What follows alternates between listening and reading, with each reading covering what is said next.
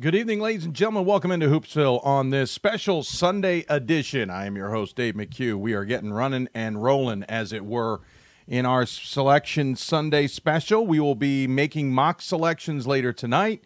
We'll be doing a lot of other things as well, including talking to teams who are into the N C double A tournament, some for the very first time in program history. Um...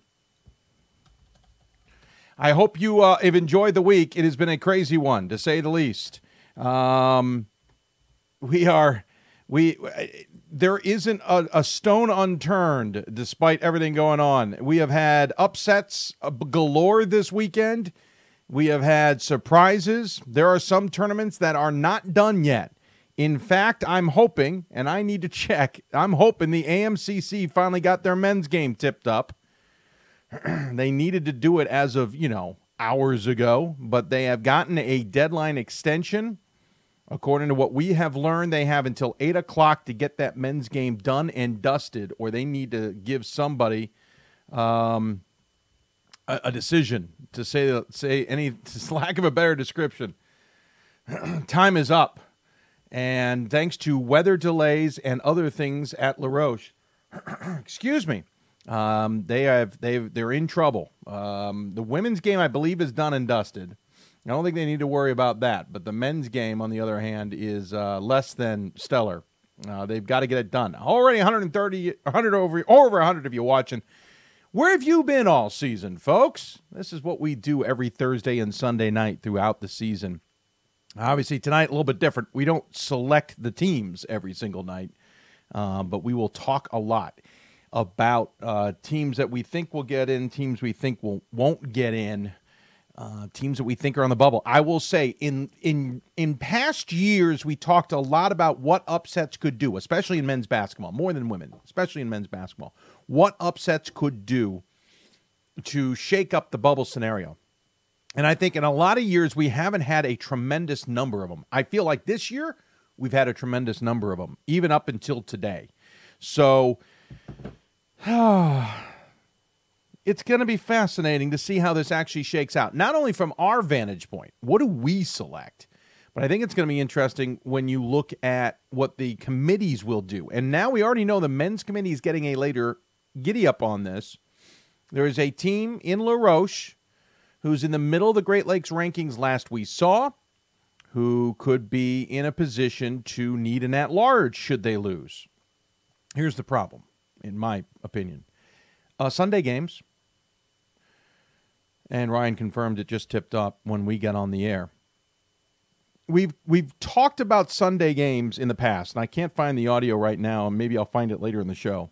We have been talking about Sunday championship games for almost as long as the history of this show. Does it mean it's going to get changed? No, probably not. Should it be changed? I think it should.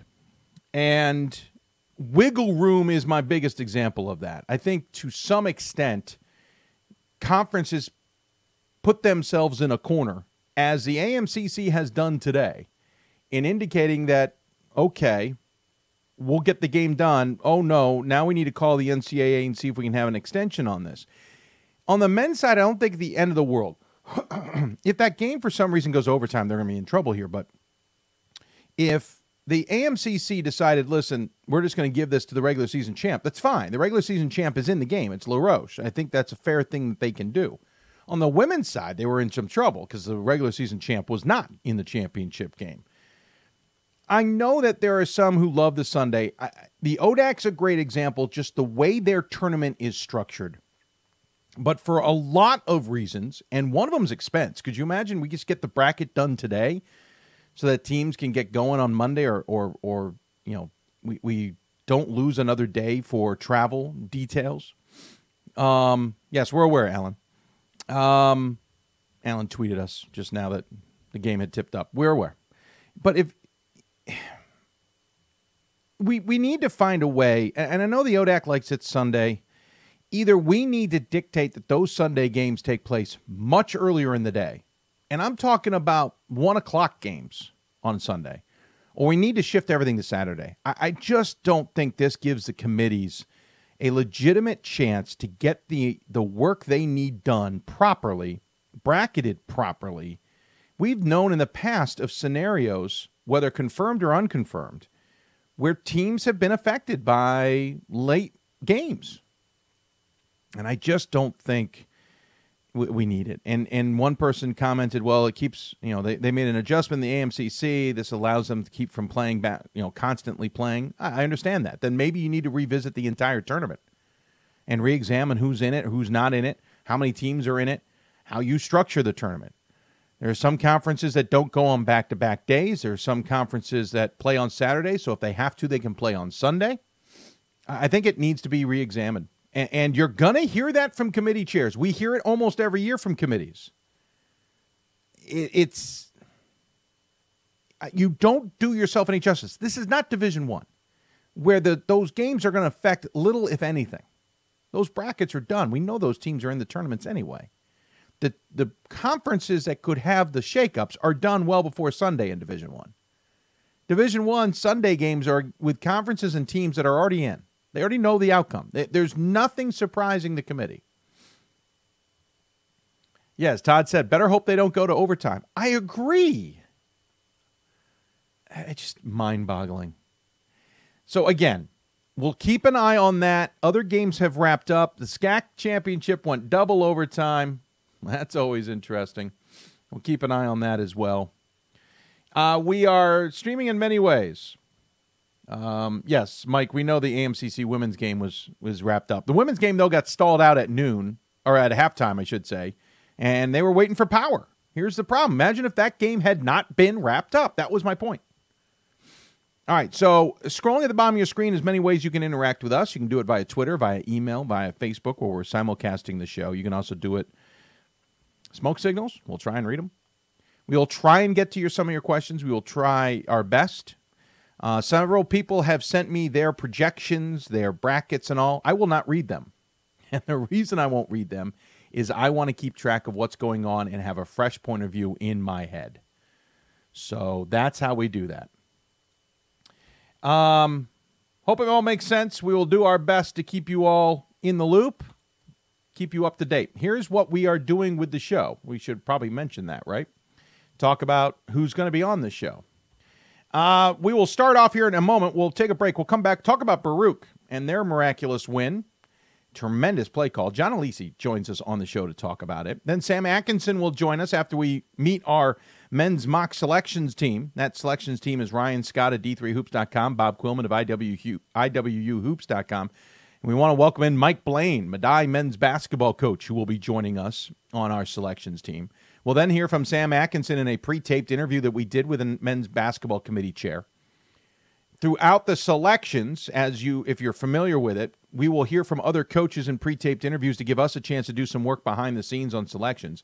Those guests on the men's side include Russ Phillips and Alfred, who are into the tournament for the first time since nineteen ninety-seven. Bill Curley from Emerson, whose team won its first N U M A C title. Um, I thought I had another men's coach, but maybe I'm just... Oh, no, that's it. Then when we're done with the men's and get ready to do women's, we'll bring in the women's selection crew, which consists of Gordon Mann at D three hoops dot com, B J Spiegelmeyer, D C, uh, DeSales Sports Information Director, and James Wagner, our C SAC Assistant Commissioner. Many of these individuals, Michael, Mike Blaine, Spiegelmeyer, and Wagner, have had some committee experience. Um... We'll then hear from Karen Harvey, the women's national chair, again in a pre-taped segment with her. Rain Reber from Rosemont will join us. They're punching their tickets, are the Ravens, for the very first time. And Lyle Jones, Bethany Lutheran, punching their ticket for the very first time. So that's who we will have on the show, while also trying to determine who's in and who's out. There is a lot of questions to ask. Um, Alan says, another scary moment at LaRoche as power went out for a minute with P S U Barron up six two. I hope they can get the game finished. Oh, jeez. This A M C C's, a, it's going to be a train wreck. That I, I do not have any confidence the, the power is going to stay on. It, the, the weather and the winds up there are insane. Thank you, Chris, for the message. Appreciate it. All right, so we'll take a break. When we come back, we'll talk Baruch and get this show underway. You're listening to Hoopsville, presented by D three hoops dot com from the W B C A N A B C studios. Remember, folks, this all leads up to the championships in... Well, we'll know a champion in four weeks' time, or three weeks, three weeks' time. It's all ahead. We'll make those selections coming up. You're watching Hoopsville. Back with more after this. Big shots. big dunks. This trophy is not given. It must be earned. The twenty nineteen N C double A Division three Men's Basketball Championship, March fifteenth and sixteenth at the Allen County War Memorial Coliseum Arena in Fort Wayne. With his third triple. Visit N C double A dot com slash tickets and secure your seats today. Big shots. Big dunks. This trophy is not given. It must be earned. The twenty nineteen N C double A Division three Men's Basketball Championship, March fifteenth and sixteenth at the Allen County War Memorial Coliseum Arena in Fort Wayne. With his third triple. Visit N C double A dot com slash tickets. Football has taught me a lot throughout my life. It's definitely had a huge imprint on who I am as a person. Competing at a Division three level created that opportunity for me to go to college. Not only was I the first one in my family to graduate college, but I was really the first one to even go. Being the first one, I'm breaking that cycle, and, and now that I've graduated, I'm not sure what's the next step, but I know I have a lot of doors open. And a lot of those are open because I played football and ran track here at Otterbein.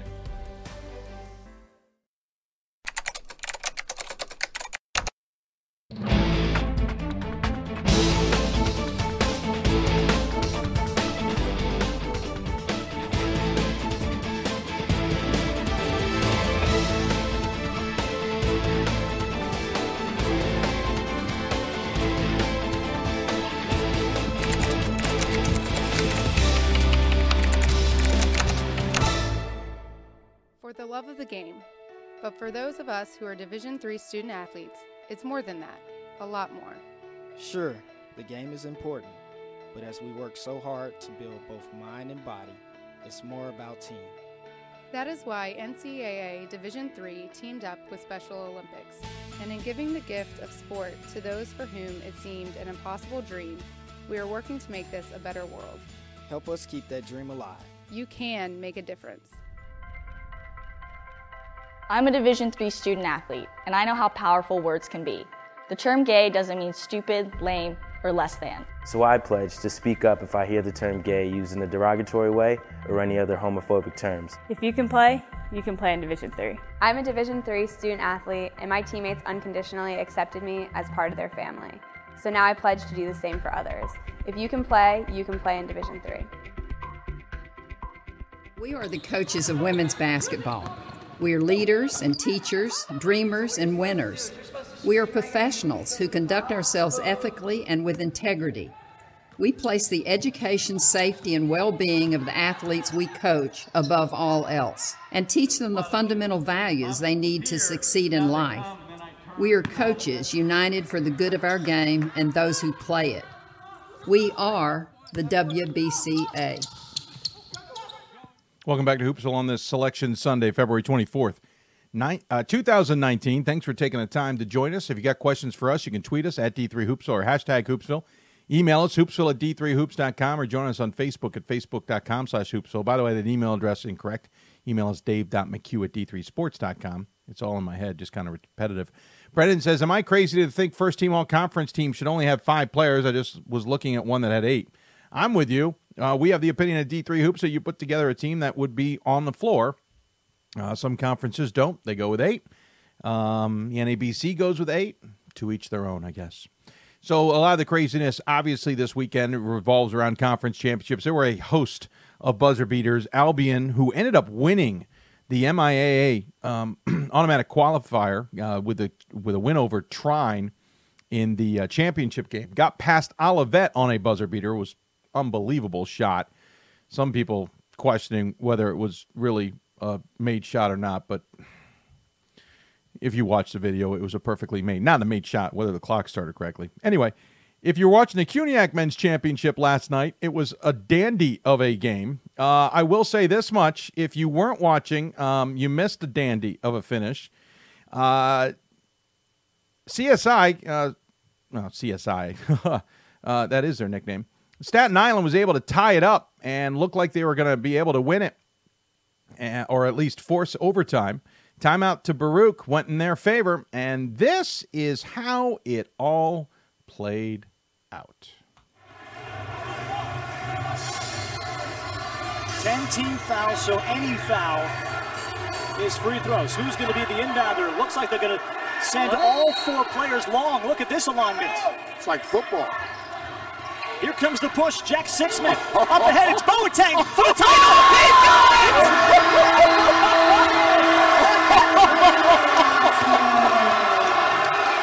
What a Where did he get that from? Oh!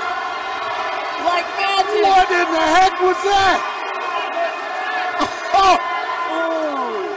Benjamin Boateng goes from a walk-on that showed up at open tryouts to winning the Q E championship at the buzzer. That might be an E S P N top ten right there. I've never seen that in my life, ever. He had them line up like they were for, for a field goal or something, like for a field goal. Exactly. Wow. Wow is right. Incredible finish there in uh, in New York in that one. Remember, this is the same. Um, Uh, a Baruch team that had a miraculous shot earlier this season, or really just, what, a, what, a week or two ago, I think it was, when they had the, uh, what do you call it, uh, butt shot for three. Remember, this is what it looked like on a play. We slowed it down so you can truly appreciate it. Uh, ball comes loose, diving to the floor, shot clock running out. It's to four, now it's to three. The shot from the rear end using a little bit of glass, and it was good. So, I mean, anything's possible, I guess.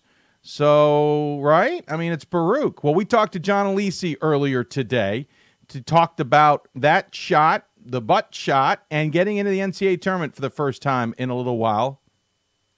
Now joining us on the Blue Frame Technology Hoopsville Hotline is John Alisi, the head coach of the Baruch Bearcats, who either from their rump or in a football fashion have made their way to the N C double A tournament.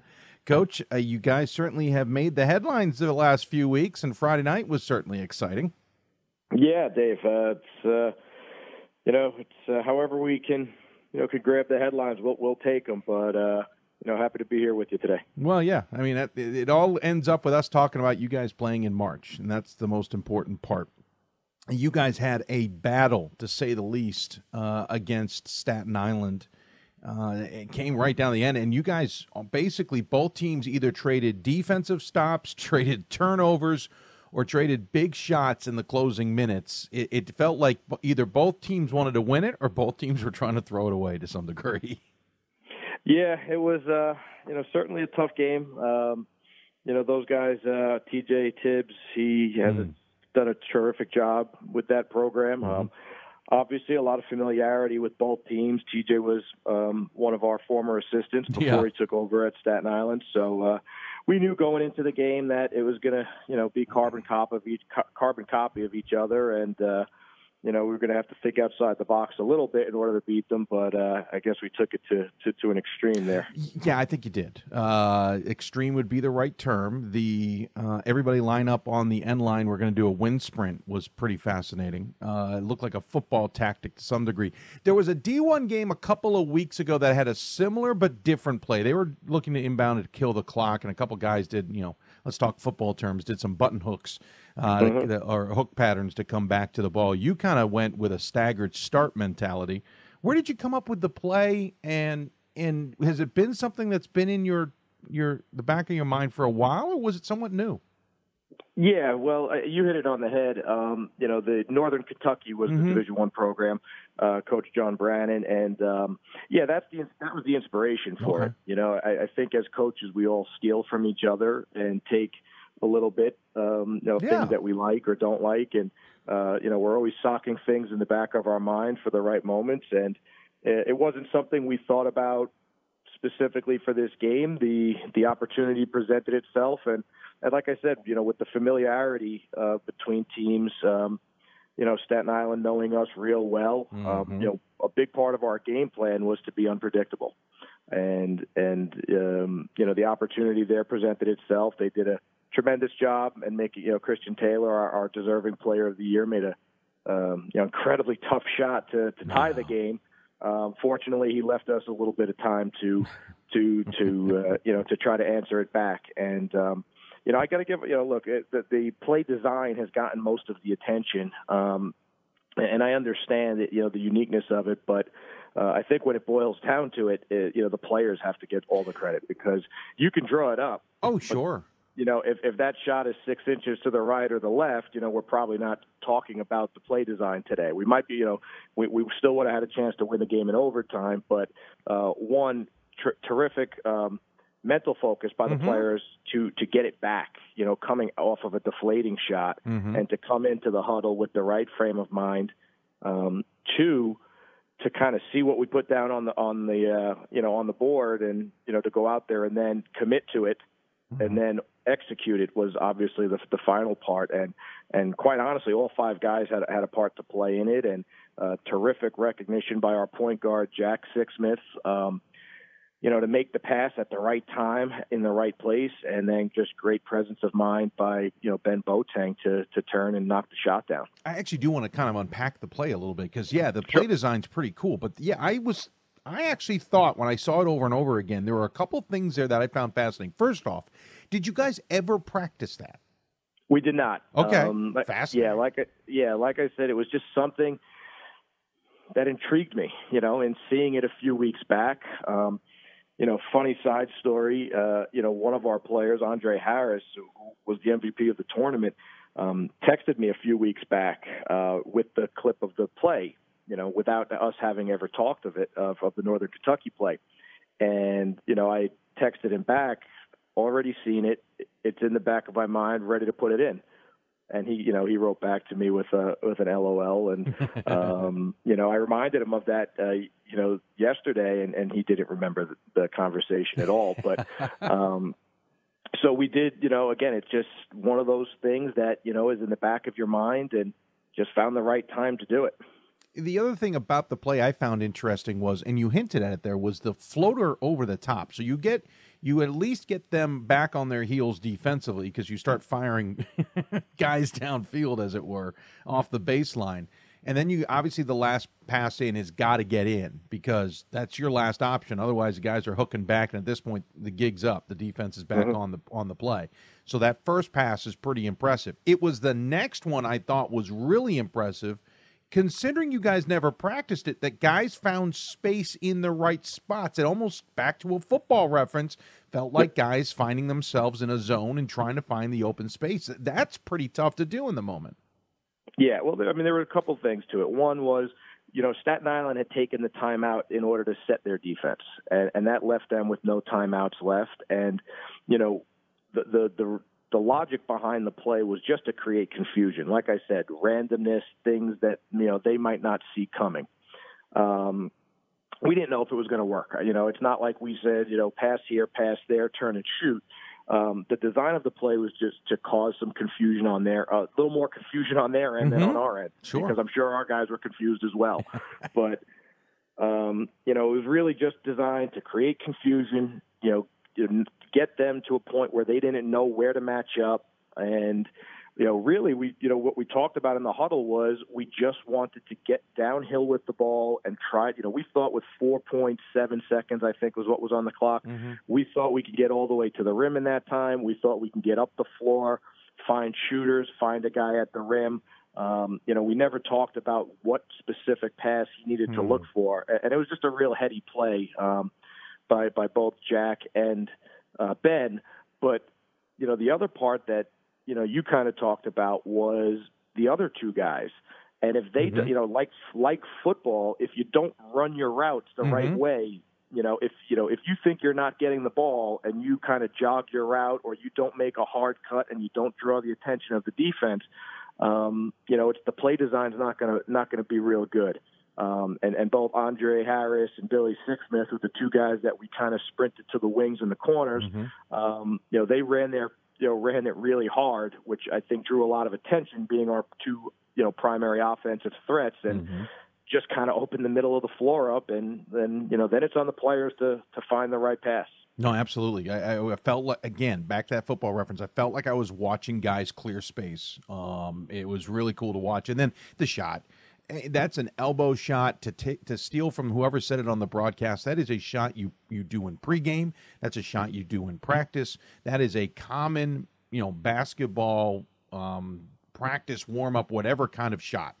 it, it, it may not be a very common game shot, but it's one of those where the guys are finding their range. It felt very much like that, but to turn one hundred eighty degrees and control himself and still bury that shot, that's that was, I think, the icing on the cake. That, that was pretty impressive. Yeah, absolutely. And like I said, it's all it all comes down to execution, you know, and I think any coach will tell you, you know, we spend hours and hours and hours designing game plans, out-of-bounds plays, strategy, uh, and it all comes down to the players executing. Um, good passing, shooting. Uh, ultimately, basketball is a game of fundamentals mm-hmm. and skill and decision-making. And, uh, you know, as coaches, we're only as good as the players we coach. We put them in positions. They've got to do the hard jobs. And, uh, you know, our guys, you know, executed it beautifully, which, you know, we, we hadn't been executing perfectly. You talked about it. We, you know, we had a lot of turnovers. And I think it was, you know, it was a choppy game. And I think it was because of, you know, the quality of opponent and, you know, you know, uh, they made things really hard for us. But, you know, in, in a tight spot to have the mental resolve to, you know, to stay with it and, and to execute, a, you know, something that we hadn't practiced. Um, you know, I thought really, uh, you know, I got to give all the credit to those guys. They, they did a great job. Let's talk quickly about the season before we let you go. Staten Island actually beat you guys back in mid-January, and it wasn't close, seventy-four forty-nine. It was at their yeah. place, of course. Uh, Brooklyn then tripped you guys up the beginning of, of February, sixty-five sixty. But you beat now Staten Island two in the last three games. They're both one-possession ball games, and you beat Brooklyn in the middle. This last week, almost redemption type of, of week. Yeah, um, you know, look, we, we've been really consistent all year as a team, um, and, and our our kids do a great job, you know, preparing for every game, whether it's Staten Island or one of the bottom teams. Um, you know, I think that's been our strength, um, is the way we prepare. I think we defend every game. We give ourselves a chance. Um, the Staten Island game in, in January uh, was probably our worst game of the year. Uh, we really missed a lot of shots that we normally make, and they did a lot of things to bother us. And, you know, um, we were severely outcoached, you know, uh, you know, in the, in the game in January. We weren't as prepared as they were. Um, but sometimes it just comes down to, you know, you make, you see the ball go in the basket early a few times. Uh, it just kind of changes the way you play. Um, there was a lid on the basket, you know, a lot of it having to do with Staten Island's defensive preparation, and a lot of it just us missing. And, you know, it just, we tightened up and never found a rhythm. And then, you know, they had some different lineups out there just to try to get something going. And, you know, in that game, I felt okay go, getting ready to go into the half. You know, we had gotten it down to seven points and, you know, they make a shot at the buzzer to go up nine, and you know I was okay with where we were, where we were at. You know, the, the the buzzer shot hurt because it took some of our momentum away, but you know, like going into the second half down seven, um, not playing well at all, we felt like we were in a decent spot, and you know we just never got anything going that day. And um, a lot of credit to Staten Island um, for that, but uh, you know we felt if we played a good game, we would have a chance. But we would have to play a good game in order to beat them. You know mm-hmm. they weren't going to beat themselves, and mm-hmm. um, same with Brooklyn. You know Brooklyn, Jeff Baptiste does a uh, did a tremendous job with those guys mm-hmm. this year. Um, you know they won six games last year and and uh, put together a real nice season, and um, you know gave us fits all season long. All three games we played against them were really tough, and uh, you know we were fortunate to play two solid games in, in both the semifinals and the finals. You guys will um, move on, obviously, to the N C double A tournament now. Uh, what what is the expectation that you put on everybody? It has been a little while um, since we've seen you guys uh, in this stage. Uh, do you how much do you celebrate? How much do you start focusing? What's what's the game plan here? Yeah, I mean, you know, we gave the kids the weekend. Um, you know, these things, like you said, they don't happen often, you yeah. know. And, um, you know, for our program, this is our fifth trip to the N C double A tournament, our third conference championship um, in our history. And we've had some really good teams, but it, it, you know, doesn't always happen for you, you know.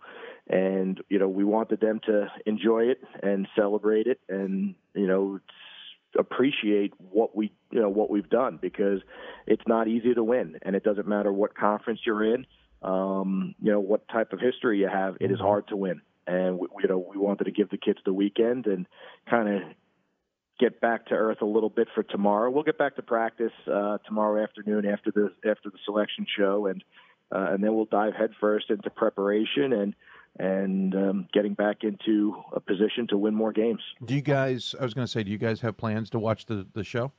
No, we, you know, our, most of our guys are in class. Yeah, um, sure. And uh, so, you know, obviously that's where their focus always needs to be. Um, but we'll get the information, and our, our coaching staff, um, you know, who, who's done a great job all year, will, you know, get to work and start breaking down film and figure out a, you know, way to put our guys in the best position to uh, to to be successful this weekend. Well, I congratulate you guys. I didn't even get to the uh, rear end shot. We should mention that one real quick. You guys, again, creativity. That I still think that one should have been a three. I think his rear end was behind the line and nothing else was touching. But that's just my point of view. A couple of weeks ago, that one was a little bit of a dandy. Yeah, and I, I, I think you're right. Um, it wasn't one I was going to argue in the, in the moment. I was happy we got it sounds I, a little strange happy. If you did, right? Yeah, I was happy we, we got something out of that possession. Um, You know, but again, just the players, man. You got to give them the credit, and you know, the thing as a coach that I owe, you know, that I look at first and foremost is, you know, the presence of mind to dive on the loose ball. Yeah, and then and then the and then the presence of mind to understand what, how much time was on the shot clock yeah. and get a shot up. Hey, while I'm um, down here, you know what I'm going to do? A little hard yeah, to use I mean, the knees. Well, you, you know, he's uh, Bryler. Look, Bryler's the heart and soul of our team, Bryler Page. And, um, you know, his journey has been an incredible one. He was a uh, a freshman, a reserve on the two thousand fifteen championship team, mm-hmm. um, was ready to, you know, really take a prominent role as a sophomore and tore his A C L in, in mm-hmm. the third game of the season that year. And, Um, you know, missed it the entire year, uh, got it back as a red shirt. And, uh, you know, to see him have, you know, won the viral uh, attention that he's received from that shot. But um, he's just been an incredible leader for us and, and the heart and soul of our team, and, and really just proud of the work he's put into it. And, um, you know, we talk all the time about if you if you do things right, you know, ultimately the the individual success and accolades, they'll come, they'll find their way to you, and, and there's no better example of that than Bryler. So we were really happy for him to have his fifteen minutes of fame, and now we, um, you know, just uh, were able to double down on it and, and get a little bit more attention for the program and the school and uh, and the conference, which is which is a great thing. All right, so next time it's a football play to a guy who's sitting on his rump who hits the shot. You gotta you gotta combine them somehow. Well, we'll get to work on it, but uh, hopefully we're not going to be in those positions to need those True. things. But, uh, hey, if, if if if we see it and we think it'll help us, why not? Yeah, I hear you. Well, congratulations. Again, great to chat with you. Um, Thank you, not Dave. Only viral, but we'll see you guys, obviously, on the bracket when it comes out on Monday, and we'll see you in the tournament on uh, next Friday. Uh, as always, give the coach, the guest, whoever, the last word. Any final thoughts you want to share with those who may be tuned in? Yeah, no, we just want to thank all of our fans that, that were there and uh, kind of pushed us to victory the other night, our administration and, and everybody in in our family. Um, you know, uh, we hope we make everybody proud of what we do at Baruch. And uh, and then the last thing is, Dave, just keep doing what you're doing, man. What you do for Division three basketball, it's uh, it's unparalleled, and uh, you know, just keep doing a great job. No, thank you. Appreciate those words. Uh, look forward to talking about Baruch and saying it properly on the uh, show here coming up on Monday, and we'll talk to you soon. All right, Dave. Thank you for having me. Thank you. Coach John Alisi joining us here on the Blue Frame Technology Hoopsville Hotline. When we come back, we start talking mock selections. The team joins me to start making get to the work. We'll also hear from the national chair, Sam Atkinson. You're listening to Hoopsville, the selection special. You're here from the D three hoops dot com W B C A and A B C studios. Back with more after this.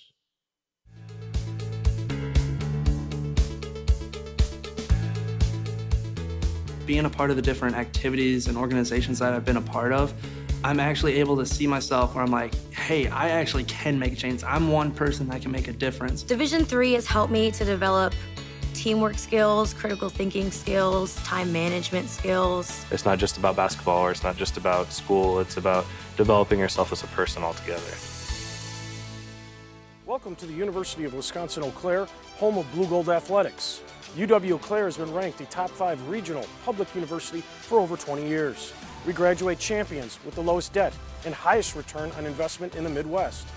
Blue Gold Athletics is a Director's Cup Top twenty Division three program offering twenty-two sports with almost seven hundred student-athletes. U W-Eau Claire is about excellence in the classroom, the field of competition, and the community. Are you the next Blue Gold? My name is Marcus Walker. I was All-State, won a state championship, a high school All-American, and played college and pro ball. I played because I love the game. I grind to be the best. I sweat because I put in work. I'm strong because I believe. When I want to bring it before game time, I come to the house that college basketball built, the C B E. No matter your skill, take it to another level. Elevate your game right here at the College Basketball Experience at Sprint Center. It's on us. It's on all of us. And it's time to act now. It's on us to start the change. It's on us to be the change. It's on us. It's on Division three. It's on all of us to stop sexual assault.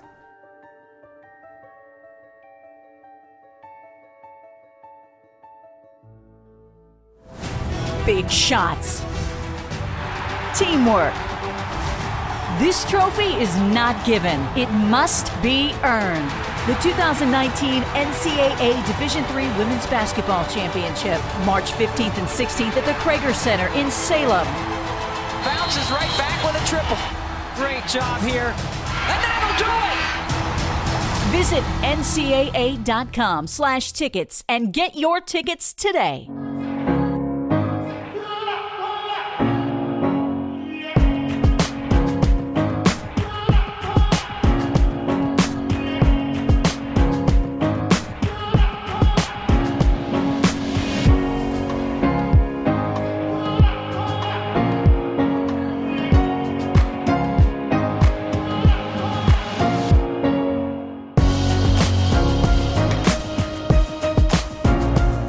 And welcome back to Hoopsville, everybody, here on this Sunday evening selection Sunday. We're going to get ready to start our conversations, as it were, about who we think's going to be in or not in or whatever the freaking case is going to be. I don't know. Uh, we'll figure it all out as we go. A couple of quick reminders. Uh, these are mock selections. Don't get your hopes up that because we selected you, you're in. Unless it's early, then you can probably have your hopes up. If it's late, it's going to be dicey. Um, what we're going to do is we're going to introduce you to the team first. Then we're going to hear from Sam Atkinson, something new. We haven't talked to the committee chairs on this show before. We actually pre-taped on Friday a quick little kind of re- reminder to everybody and also um, kind of, hey, how's everything been going? And then we'll take a break and we'll get into it. At that point, we will have, have decided what we think the rankings are and at the same time probably made some selections just to get them done and dusted. So joining me on the Blue Frame Technology Hoopsville Hotline Skype, it is in the upper corner for now, Bob Quillman with the lovely background as he always has. Uh, Ryan Scott joining us as well, right below Bob. And joining us for the first time, uh, the Madai Men head, Madai Men's head coach. We got to work on the uh, the M's there. It is uh, Mister Mike Blaine. Sir, thanks for taking the time. We should point out you've served at least three years on the Great Lakes R A C, so you kind of understand how this is supposed to work.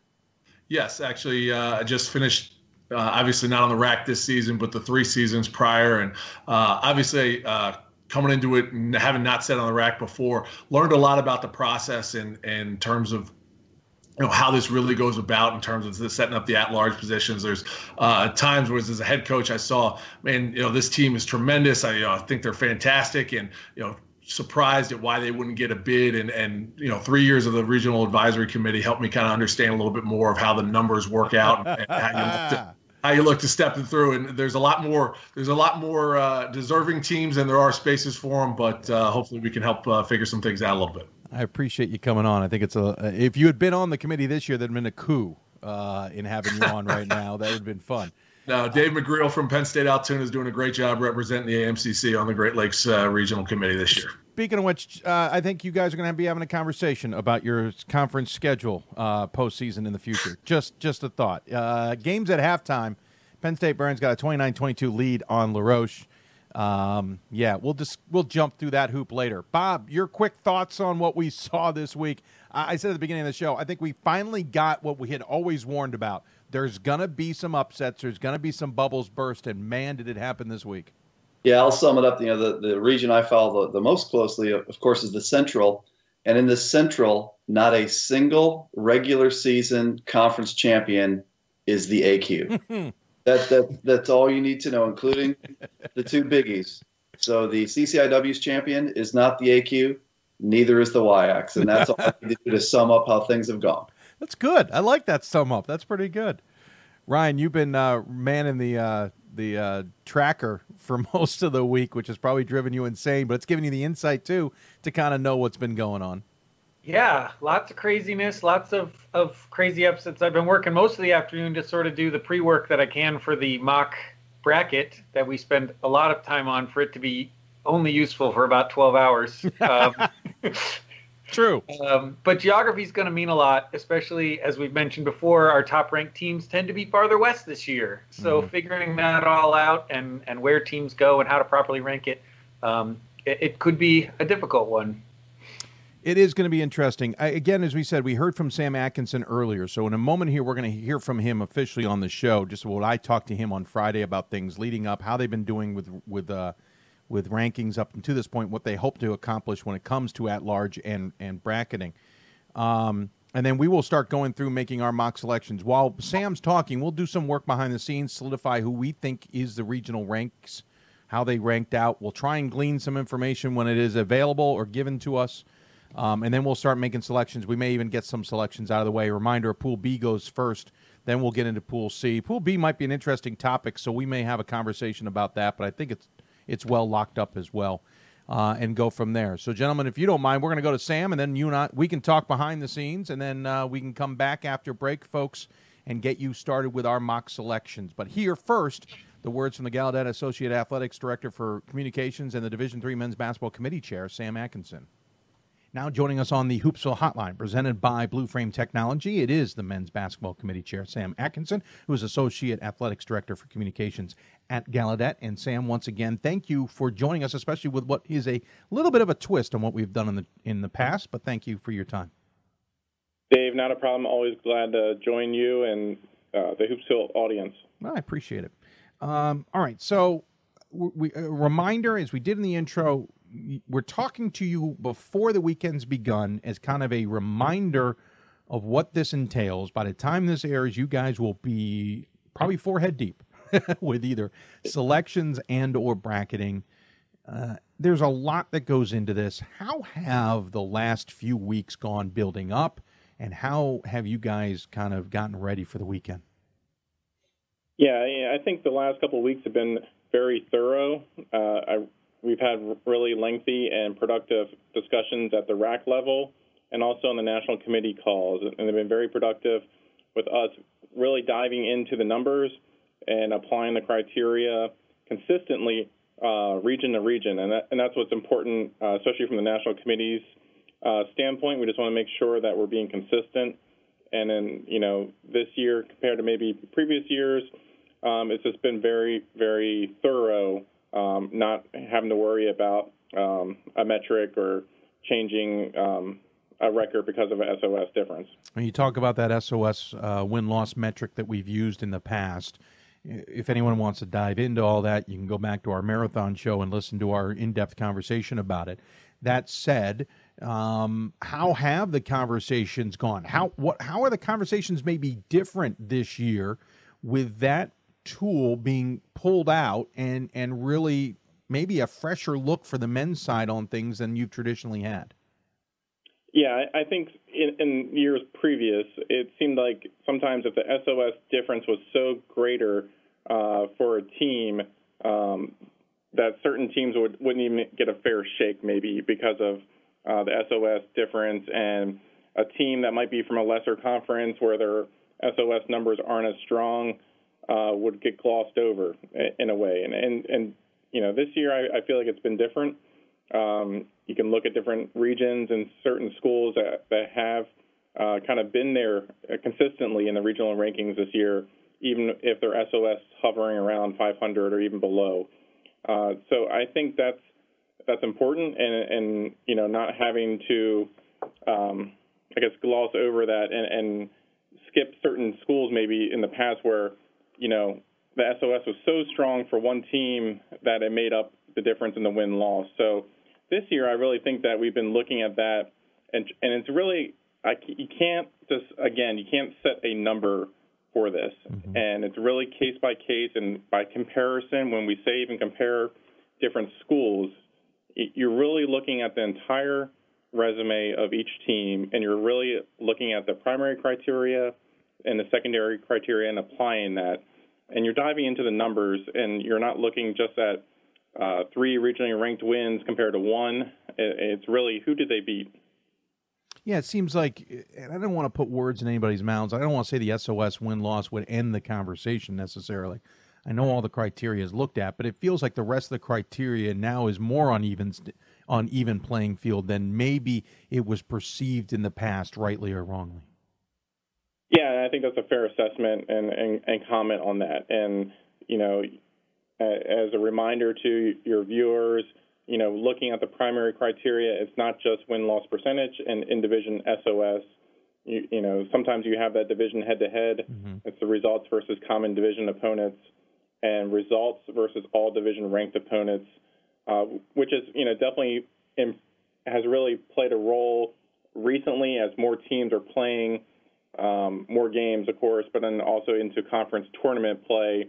And we're going to see that um, a lot on Sunday once mm-hmm. all those tournament games are over. When you talked, you hinted at it with that results versus regionally ranked opponents. We mentioned this a lot, but I, I, I want to make sure we dive in and understand it for anybody who's new to this. This isn't a hard win-loss number um, for you guys data-wise. You really take that word results to as far as you're willing to take it to understand what that data really means. And just because someone has maybe a below five hundred record, as it were, in that doesn't really mean a hill of beans. Yeah, and I think it might be misleading on the N C double A team sheets where it does say um, a percentage next to that yeah. results versus ranked opponents. Uh, so, you know, if you were, you know, one in one in four and being, you know, you know point two five zero, yeah, I think that's misleading. Um, again, I think it's important for your viewers and, and fans of Division three basketball to understand that we're looking at, you know, A, the the wins, but then you know, who do they beat? Is it the top team from a certain region? Is it, um, you know, the seventh or eighth ranked team from a different region or their own region? So I think that's very important for everybody to understand. It's not just, um, you know, one win and against another team's one win is the same. And we should also point out that in the secondary criteria, the non-conference S O S is in play. I feel like that has... from a layman's point of view, trying to look at it from a, you know, read the tea leaves, that feels like that has come into play maybe a little bit more often. And that, granted, could also be because the S O S win-loss metric's been pulled and you're you're going into the secondary criteria maybe more than you are. But that non-conference S O S feels like it's been an important thing for you guys. Yeah, and and again, too, you know, it's a secondary criteria, and and, and that along with a non-division win-loss percentage and results versus common non, non-division opponents, which is a very rare stat you, you will ever come across. Sure. Um, but sometimes it happens. You never know. And, um, you know, we don't, you know, penalize a team. A lot of teams play up in those non-division win-loss, and they play uh, either uh, a game against Division One or Division Two opponent. But we have also seen some schools scheduling non-N C double A schools. Mm-hmm. Um, so you know, to some degree, too, like we want to encourage Division Three coaches, you know, to – to play as many Division three games as possible yeah. uh, for that. But going back to your point, I think in years past, sometimes we didn't get to the secondary criteria sure. because we can make a decision off the, the first page. And there's still times this year where we're making decisions off the first page that we don't get to the secondary. So we've, we have seen uh, how the Division non-conference S O S is playing a role when we get to the second page or the secondary criteria. Mm-hmm. Um, and there are certain teams that, you know, their non-conference S O S is stronger than their in-division S O S, mm-hmm. and there's others where their non-conference S O S is very weak uh, compared to their in-division S O S. So it's been a, a good um, kind of tiebreaker uh, when you're, you're looking at two teams that we can't, um, you know, determine off the front page. Sure. Moving forward to looking at what you need to accomplish this weekend, obviously at large picks and all of that jazz, uh, rearrange, you know, getting the rank, rankings set for you to do that work. Again, a reminder that one team is at the table from each region at a time when you make a decision, and then that team is replaced from the region. You're you're not looking any further down than whoever is at the table from each region. Yeah, we're not allowed to do that. And usually when we're looking at our computer screens, we'll only see those eight teams um, in front of us. And it's based off the region um, regional rank, rankings that we do on Sunday morning. Uh, we'll take a pause in the afternoon for the rest of Sunday's championship games, and then we'll reevaluate the regional rankings then and finalize them before we start our Pool C selections. Mm-hmm. And once we start the Pool C selections, that's when we see uh, the top teams that did not receive um, their A Qs um, come to the table, per se, and we'll see them on our screen of, um, you know, eight different teams that we're trying to compare against. And you don't know who's put into host. You don't know any of that other ancillary information when you pick teams, and you don't even know how you're going to bracket necessarily when you're picking teams. Is that is that a fair assessment, or, or is some of that information sneaking in?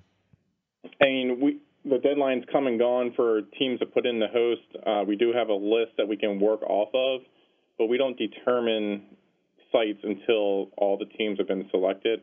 Um, you and, know, you don't, and you don't determine selections based on that either. Picking another team no. could make it really easy for you to bracket.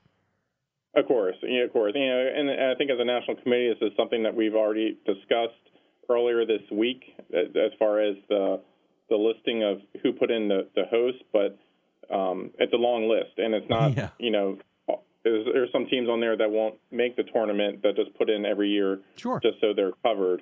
Um, so we have that list. We, we've looked at it, but we have not said, like, we're going to go to these sixteen sites. Um, so it's just helpful that once we have our field selected and before we go into bracketing, we kind of have an idea of, all right, here's who uh, put in the host, and we're looking at our top sixteen, and we try our best um, to make that happen. But as you've mentioned and alluded to before, this being an odd year, mm-hmm. uh, the women's basketball will have first selection for the first weekend, and the men, the preference on the sectionals in the second weekend. So, um, you know, we, we do our best, and, you know, you know, I guess oh. our hands are tied sometimes with yeah. the travel, but we, we we do everything we can to, to make this a, a national tournament. Knowing what you see, kind of alluding to, to where I was heading next, uh, knowing what you've seen so far in rankings, what you know about in the bracketing process and such, what is the committee's overall goal or hopes when it comes to bracketing this season?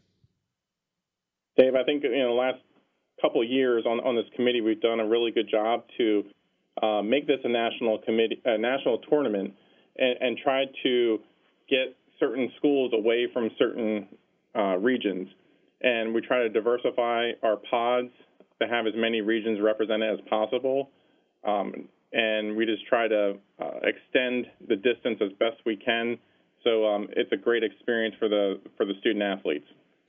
You talked about, again, you alluded to the, the odd-numbered year being a women's priority in the first weekend. Uh, again, can handcuff you a little bit in that, in the, in your hopes of bracketing. What do you, what do you hope to, to make sure to avoid any issues? I can, I can think of a number of years ago when the women forgot to come back to the men and tell them about a change in their bracketing that kind of ended up screwing up some of the uh, hosting situations for the men. We're past that. But what do you? What are the situations in, in, in place to allow you to know how the what they're do, what they're doing and how you need to adjust? Yeah, and I, I think for us, it's it's a, just a communication between the N C double A liaisons for men's basketball and women's basketball to communicate um, where we're thinking and, and where the women's basketball committee is thinking for their sites. And you know, we've already had some discussions. Um, to make sure that we have things in place ready for Sunday to make sure that the information is getting transmitted uh, to each other. It obviously can make it a little bit challenging for you guys trying to put the, the bracket you want together. Uh, are you already considering alternative options? Yeah, uh, of course, and, and nothing's set in stone right no, now. Absolutely it, not. It, as we've seen on Thursday uh, with the amount of upsets that have already happened in conference play, and I'm sure it will continue this weekend. It's just that, you know, we have to have a plan A, a plan B, a plan C, a plan D, uh, and just make different. Keep going. Conting- exactly. You just have to make contingency plans for if something falls through, where could we go next? Um, and, and that's where it just gets a little difficult. We try to we basically turn into travel agents on Sunday night, um, trying to make sure we can get teams to certain areas. Um, but you know, again, we, we do our best with what what the guidelines are, and we really are trying to make them you know, the most national tournament possible for Division three men's basketball. I want to re-clarify something. We should always point out the R A Cs are advisory. They're not technically the ones who put the rankings in place and then you guys rubber stamp. You're in charge as a national committee of putting those um, com- those rankings together. You're using the R A C as advice and, and giving you um, that information. But with that said, how have the R A Cs done this year for you guys? And ha- has it have they been on point for you for, for the most part, or have you had to make a lot of adjustments considering how much that metric kind of moved things in a different direction in the past? Yeah, I, I think w- with that change in having some um, returning veteran R A C members, there was early on in the first couple of rankings just trying to make sure we break that habit of not uh, converting that metric and using that formula to change records or anything like that. And it's, you know, new members, they, they hit the ground running and they were all mm-hmm. all in, and there wasn't an issue there. Uh, but, you know, our jobs as members of the national committee, being the chairs for those different regions, is to kind of be the moderator and facilitator uh, to the R A Cs, to keep the discussion moving and also making sure that the criteria is being applied uh, correctly. And then on those Wednesday mornings that turn into afternoons for us, um, on the national call, we just go through each region to make sure everything was applied correctly. And we give that feedback to our R A Cs as chairs, and we've really seen, um, especially the last week, um, everything has been uh, consistent and just making sure that um, everybody's on the same page. And also just want to um, make sure your fans know, too, that, um, you know, all these R A C members are our coaches, and we, we do lean on them since they're, they're the ones that are representing their leagues. But also, um, you know, they volunteer their time to be a part of that, too. So it's a thankless job, um, and we really appreciate all their hard work over over this this season to help us with that. You mean people aren't making thousands of extra dollars doing this, Sam? No, far from it, Dave. Yes, far from, far from it is the right word of saying. Before we let you go, anything else you want to stress to those tuned in about the, the process, whether it's the the rankings, the, the at-large selections, the, the the the bracketing, whatever it is, anything else that you think needs to be stressed uh, for people to appreciate how this works? Yeah, and again, I just think, you know, people just need to understand that we have certain Uh, guidelines that we have to follow, and, we're, and you can trust trust me and the national committee that we're doing our best to make sure that we have a national tournament feel to it, um, and, and doing the best that we can. Uh, I'm sure on Monday there'll be some unhappy fans and, and teams and coaches because their team didn't get an at-large position, but you know the nice thing about Division three basketball, and especially if you're playing a conference that has an A Q, every team had a chance chance to win it. Mm-hmm. Uh, so yeah, everybody had an opportunity, and you know, it definitely makes life easier for those teams that win their conference. Uh, and then it really boils down to us this year picking that Pool B, uh, one one team, and then picking uh, twenty at-large teams. That's going to be difficult, especially once there's uh, been some upsets in conference tournaments this, this past week. Yeah, I, I don't envy you guys. I know we spend enough time on it. I know you... Our time, though, is a drop in the bucket compared to what you guys do. So thanks for your time and joining us here on the show, again, in a pre-tape segment. Appreciate it. Good luck this weekend, and we look forward to touching base with you on Monday after it's all been put to bed. Thanks, Dave. I'll talk to you tomorrow. Absolutely. Sam Atkinson joining us here on the Blue Frame Technology Hoopsville Hotline.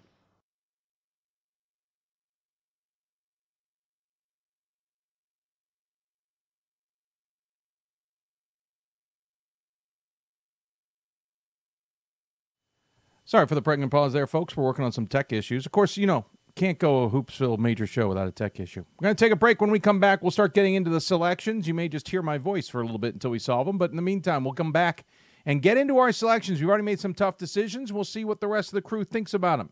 You listen to Hoopsville, presented by D three hoops dot com from the W B C A N A B C studios. More Hoopsville when we get back. We are the coaches of women's basketball. We are leaders and teachers, dreamers and winners. We are professionals who conduct ourselves ethically and with integrity. We place the education, safety, and well-being of the athletes we coach above all else and teach them the fundamental values they need to succeed in life. We are coaches united for the good of our game and those who play it. We are the W B C A.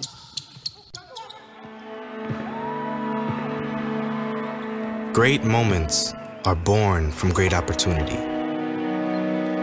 That's what you have here tonight. That's what you've earned here tonight. This is your time. Now go out there and take it.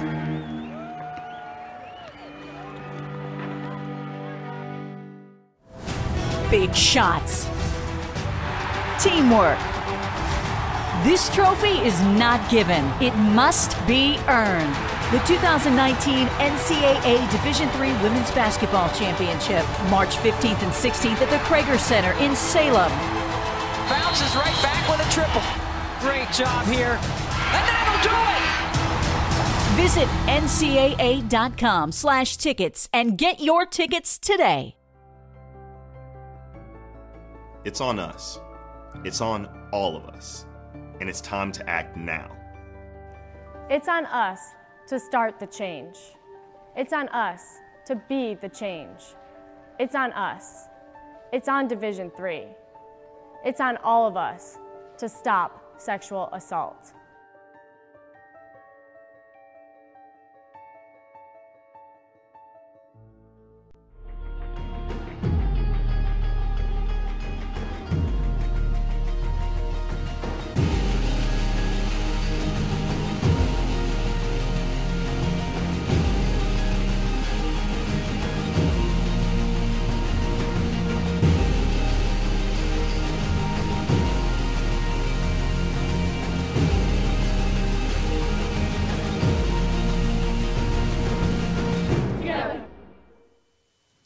Welcome back, everybody. We got some of the technology fixed. Woo.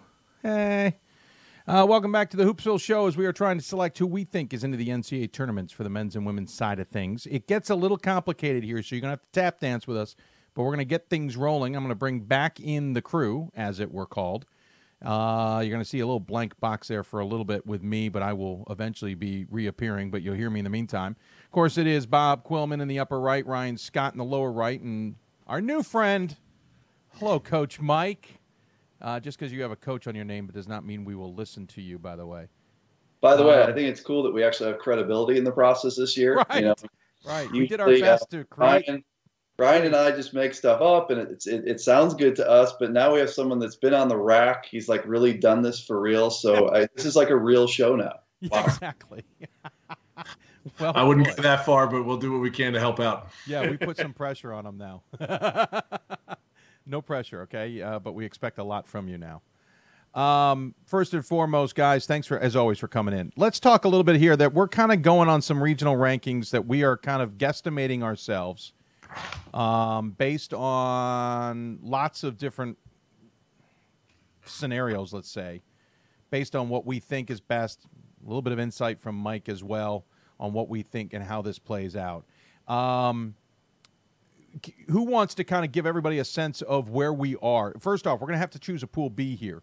I don't think we necessarily announce every single regional ranking team, but Bob, is there any highlights in each of the rankings maybe that we should point out to people to keep in mind? Well, I'll just quickly go through. I think the most important thing for what we're going to do today is the order of the Pool C teams in our projected final regional ranking. That's the most important thing for us because we have to know who to put on the board when we select somebody. And I'll just quickly roll through that. So in the Atlantic, that order is New Jersey City, Ramapo, Ramapo Montclair State. Um, in the Central, it's Augustana, Oshkosh, Wheaton, Stevens Point, and unfortunately, Illinois Wesleyan probably doesn't factor into this conversation, but I wanted to just say that they're on that that, that Well, list. You'd have to come off the call for any C C I W team I anyway. Would. I would have to come off the call. Um, in the in the East region, the order of the Pool C's is Rochester, Plattsburgh State, and then it Uh, I think we'll find that it doesn't matter. If it does, we'll we'll list the next ones. In the Great Lakes, Marietta, Worcester, Capital, Mount Union, Wilmington, Wabash is our order. Um, in the Middle Atlantic, York, Salisbury, Mary Washington, Johns Hopkins, and Drew. In the Northeast, which is a big region uh, with a lot of moving parts, Hamilton, Williams, M I T, Middlebury, Eastern Connecticut, Gordon, Colby Wesleyan. In the South, a couple teams we didn't think were going to be on this list a few hours ago. Randolph-Macon, mm-hmm. Center. Um, both teams got upset today. Washington and Lee, and then I'm not sure it matters too much, Roanoke and Lynchburg.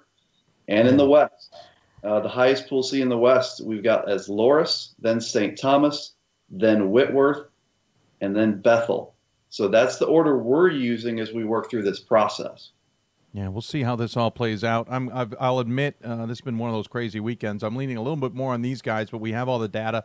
Got four heads. We'll see if they, they end up being smarter than the rest of us. Let's start with Pool B. By the way, we will have graphics up eventually here detailing selections we have and who we have at the table. You're going to have to bear with me as I'm tap dancing with a number of things. And we will take some commercial breaks. We also have a couple of interviews to get to. So we may do a little bit of work here, and we actually might go right to another interview to kind of hash some things out. But, gentlemen, we start with Pool B. Really, in my opinion, this is down to two teams, Gwynedd Mercy or Thomas More. And Thomas More lost this weekend, which kind of surprised me in the A M C C. Is this a, a done and dusted, this goes Gwynedd Mercy's way, or is there a curveball I'm not seeing? I, I think it's Gwynedd Mercy. I can't see another reasonable option here, Dave. I, I'm looking at their their numbers, and they're not great, by the way. I mean, no. seven oh four winning percentage, four ninety-five S O S, oh and two uh, R R O. So these are not numbers that would be anywhere near a Pool C selection, but I think that's the best option for Pool B, unless Mike and Ryan, you guys see that differently. Nope. That no, seems like the, the best spot. Well, fine Absolutely. Then, guys. Thanks for making that anticlimactic. Um, so we're pretty comfortable with saying then that the, Gwynedd Mercy is going to be our pick in as the Pool B. Correct. Yeah. Very yes. Good. Yes. I like how you all think. Thank you very much for making that easy. Uh, I'm going to put that at least up on the board and obviously point out that we are into Pool C at this point. We will start filling in at the table graphic momentarily, which basically means top team left on the on the table uh, from each conference or each region, I should say. And we will go from there. I'm going to hold off because we've kind of all decided that there's a group of them, at least let's start with eight, that we think is kind of a slam dunk. And, Bob, this comes down to the conversation we had earlier. We had a lot of upsets. Hmm. We, we did. We've got a lot of teams that uh, – and look, we you always assume there's going to be a certain number of upsets. I'd have to think if there's there have been more than expected. I usually figure there's going to be five big ones. And if we look at the list right now, you, Augustana was a big one. Randolph-Macon was a big one. Oshkosh was a big one. Um, help me out here. I guess Worcester. But I don't consider that a big one because that was just a flip with Wittenberg. To me, that was like a no no big deal. I guess Saint Thomas, but that's a flip with Saint John's. So as I look at this, what there's there's four-ish upsets that seem to have impacted the board at this point. Yep. Anybody else's thoughts? Wow, you guys are stellar tonight. Bob's speaking for everyone. He's got it down. I, apparently, we're going to give Bob too much credit. Um, so what we're oh, going to do is Dave, I think, I think just before we get, before yeah. we get into it, I know this a little bit deeper down the line, uh, just as we talked about in this model, uh, we spoke about, uh, tentatively, uh, penciling LaRoche in, uh, as an A M C C, uh, Pool A selection. Right. Obviously, that game is still ongoing, uh, but uh, just for those in the, you know, watching in the Great Lakes region, uh, that is uh, that's how we're we're setting up the, the Great Lakes regional rankings. I right say now. that now. I'm now go- I'm starting to get a little nervous. Um, they're down by ten with eleven to play, uh, so I'm starting to go. Oh no. that well, being said, that is kind of yeah. where my thinking was. Looking yep. at LaRoche's numbers in terms of their S O S and their their regionally ranked, I think we have some time to get ourselves down to the very end of the bubble before we yeah. need to talk about LaRoche. And so they either need to erase that ten-point deficit or we're just going to be at about spot eighteen before we start talking about them, which is not bad. Very possible. Um, by the way, I have a request from the viewers, Mike, uh, to back up from the camera. You're scaring the children. That's from Bobby Hughes, uh, head coach. C S A C champion Bobby Hughes. He, exactly. So. Head coach at Rosemont. Congratulations. When you, when you win your conference, you get these kind of these kind of perks, perks here. So. Yes. C S A C right. champ. We will talk to Rosemont later in the show on hey. the women's side. On the women's uh, side. See what I did there? Uh, psyched you out, psyched everybody out.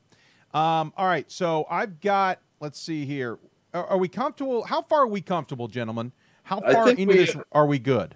Yeah, we've talked about it, Dave. I think we're all good with that list. Um, so let me just set the stage and say we can't do twenty rounds of Pool C. No. Otherwise, they'll be here till four in the morning. So what we did is we we went through a list, and we stopped and we said, where does the list end where there's no debate?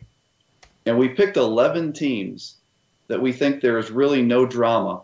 And we're going to post those on the Pool C board on d three boards dot com. Well, there's a new thread. And on the graphic.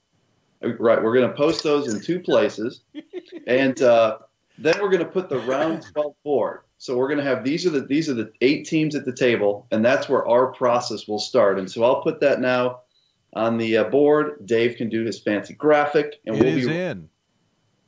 We have our first eleven teams in. No brainers on a lot of these. And by the way, the initials before them represent the region we pulled them from. We only went with their overall record at the end. I'm not putting all the the uh, data on there. That's that'd be insane. Um, but Augustana is our first pick. Then Randolph Macon, Hamilton, then Williams, U W Oshkosh, Loras Marietta, York, Pennsylvania, getting in pretty high from our vantage point. Then Saint Thomas, Worcester, and Rochester. That is now scrolling on your screen. Um, I'm actually going to trim down Randolph Macon to R M. Well, no, I can play with that another way. But that's how we got it so far. Gentlemen, you feel comfortable with that? Yeah, I think that the key about that list is the order. Again, this comes down to how we regionally rank teams at the end. So we have Augustana ahead of Oshkosh. We have Hamilton ahead of Williams. Um, all of those are stacked up, we believe, in the correct order. We have Loras ahead of Saint Thomas, which you could probably debate that one, but we believe Loras remains ahead of Saint Thomas, and we feel very good about those eleven. And that's where kind of we started then debating teams, and we figured we need to just walk through that on the show uh, starting in round twelve. So we will do that in just a moment as we get our our our bearings here. Ryan, you've been a little bit quiet. You good with all this so far? Yeah, I just thought I'd mention that you you, you said York, P A, right up there. Um, they lost five or six seniors from last year. I believe yeah. that was one of the teams that asked specifically not to be included in our preseason poll because they didn't think they would be there, and and they are. So three one thousand point scorers, right? Yeah, you're right. That's a blast back to October and getting our ballot for the first time, and it said York has requested not to be voted on, or they they're not going to submit any stuff. Well, here they are. They're one of our first eleven in. Yeah, pretty crazy to say the least. Um, gentlemen, any other thoughts uh, to add before we get into what will essentially be round twelve? I'm all good. All right, they are now at the table sitting in the lower left-hand corner. If you're wondering, the first number is winning percentage. Second is their actual number. Third number is S O S. Fourth is results versus regionally ranked opponents best we can calculate. We don't have non-conference S O S on there. We could certainly add that, but let's not muddy up the waters too much uh, either. Uh, gentlemen, all right, so let's do at least one to give everybody a sense of how we do this. We'll mm-hmm. then take a break. Um, and go to a another interview that we have, one of those teams that punched their bubble and kind of shook things up. Alfred men's basketball into the tournament for the first time since ninety-seven. We'll talk to their head coach coming up. But let's at least go through the process now for a few minutes, give everybody a sense of what we're looking at, what we're trying to decide, and uh, what we can maybe do to improve things. And, uh, again, at the table representing the north, uh, the Atlantic region is New Jersey City. Wheaton is representing the Central. Plattsburgh is representing the East. Capital's there from the Great Lakes. Salisbury from the Mid-Atlantic. M I T from the Northeast. Center from the South. And Whitworth sitting there from the West. A reminder, we might see a team sitting here from here on out and may have sat there the whole time and doesn't get selected just because you're at the table. You guys had a really good conversation about this. If you don't mind, can you rehash a little bit of what you guys were saying? I, I just want to have the audience here a little bit of what you guys discussed the last few minutes that I was overhearing. Well, I think that where we were debating is that um, we were talking about whether M I T should be in this list of safe teams. Like, should we have just posted twelve teams? And and I felt that M I T, um, ha- that one and oh was, was kind of a bad number in the R R O.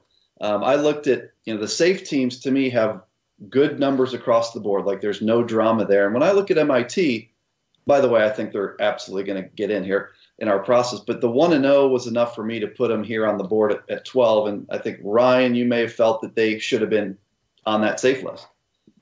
Yeah, I mean, I feel like the last three teams we put in, Saint Thomas, Worcester, Rochester, at least have similar numbers to M I T, but ultimately I agree that the, the versus regionally ranked opponents uh, makes the difference, and that's why those three teams are in, and, and M I T's still on the board. Mike, anything Mike, you can add to that, considering you you know how that V R R O is used more than, than we do? We just go with what has been told to us over the years. Yeah, the, the regional ranked opponents uh, record obviously helps a lot uh, to give some context uh, within that S O S and and uh, win loss percentage. And so a lot of times, if you know if you see a team that uh, has you know a third to maybe a half of their games almost as, uh, competing against regionally ranked opponents, that can really bolster their schedule, even if they have a couple losses.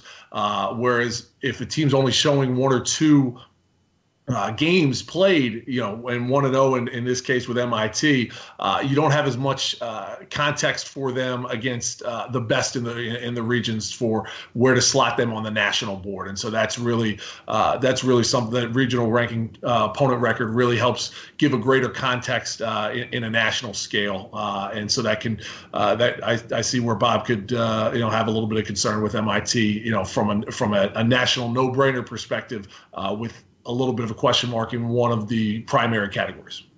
And I think the uh, maybe to, to narrow this down to two, just so we can debate this and make a pick, um, I look at Capital on this board as the, the team that would be the one to stack up against M I T. So Capital, seven forty-one, five forty-six, six and four, the six in terms of the wins and the ten in terms of the total, stacked up against M I T with that eight forty-six, which is a fantastic winning percentage, the five fifty-five, which is a very strong S O S. But the one and oh, I think this is where you start comparing apples and oranges and, and who you go with. I personally like Capital's resume there in round twelve, but certainly I'm, I'm open to if, if M I T is the pick. Yeah, I mean, I, I'm kind of with Ryan. It feels strange that M I T's not there, but I think that's something that I think we need to drive home a lot of times, because sometimes a team that eye test looks good, that we know is good, can have some criteria that just goes, whoa, you know, that doesn't look as good as I thought it was going to be. And and sometimes teams luck out that a team that they thought was going to be good ends up not being. And, and we're going to be talking about them later. If they don't freaking come back in this game, they're down by eight now. You know, and LaRoche, who actually put together a pretty good out-of-conference schedule, it just didn't pan out their way. So I'm with Ryan with M I T, but I agree that that, that V R R O data kind of jumps at you and you go, whoa, they're not in as great a shape as I thought they were. So to throw the wrench into things. oh, see, of course you will. First one out of the gate, we're going to throw the wrench. If we're going to talk Capital, we also have New Jersey City up there with the identical record winning percentage, slightly better S O S. Um, the same six wins, a couple extra losses. Of course, their conference is basically the entire Atlantic region uh, regional rankings, so that's going to throw those those numbers off a little bit. But Capital has, you know, a lot of their conference in theirs as well, so uh, those would be similar numbers. I would agree that uh, as we look at New Jersey City and Capital, that I think you'd have to pick New Jersey City. I think it's a really good catch. Like, to me, their numbers are almost identical. It's just that they have a little bit better S O S, and they have two more games versus regionally ranked opponents. I think six and six is better than six and four as I look at it. I would probably pick New Jersey City now that Ryan has pointed that out.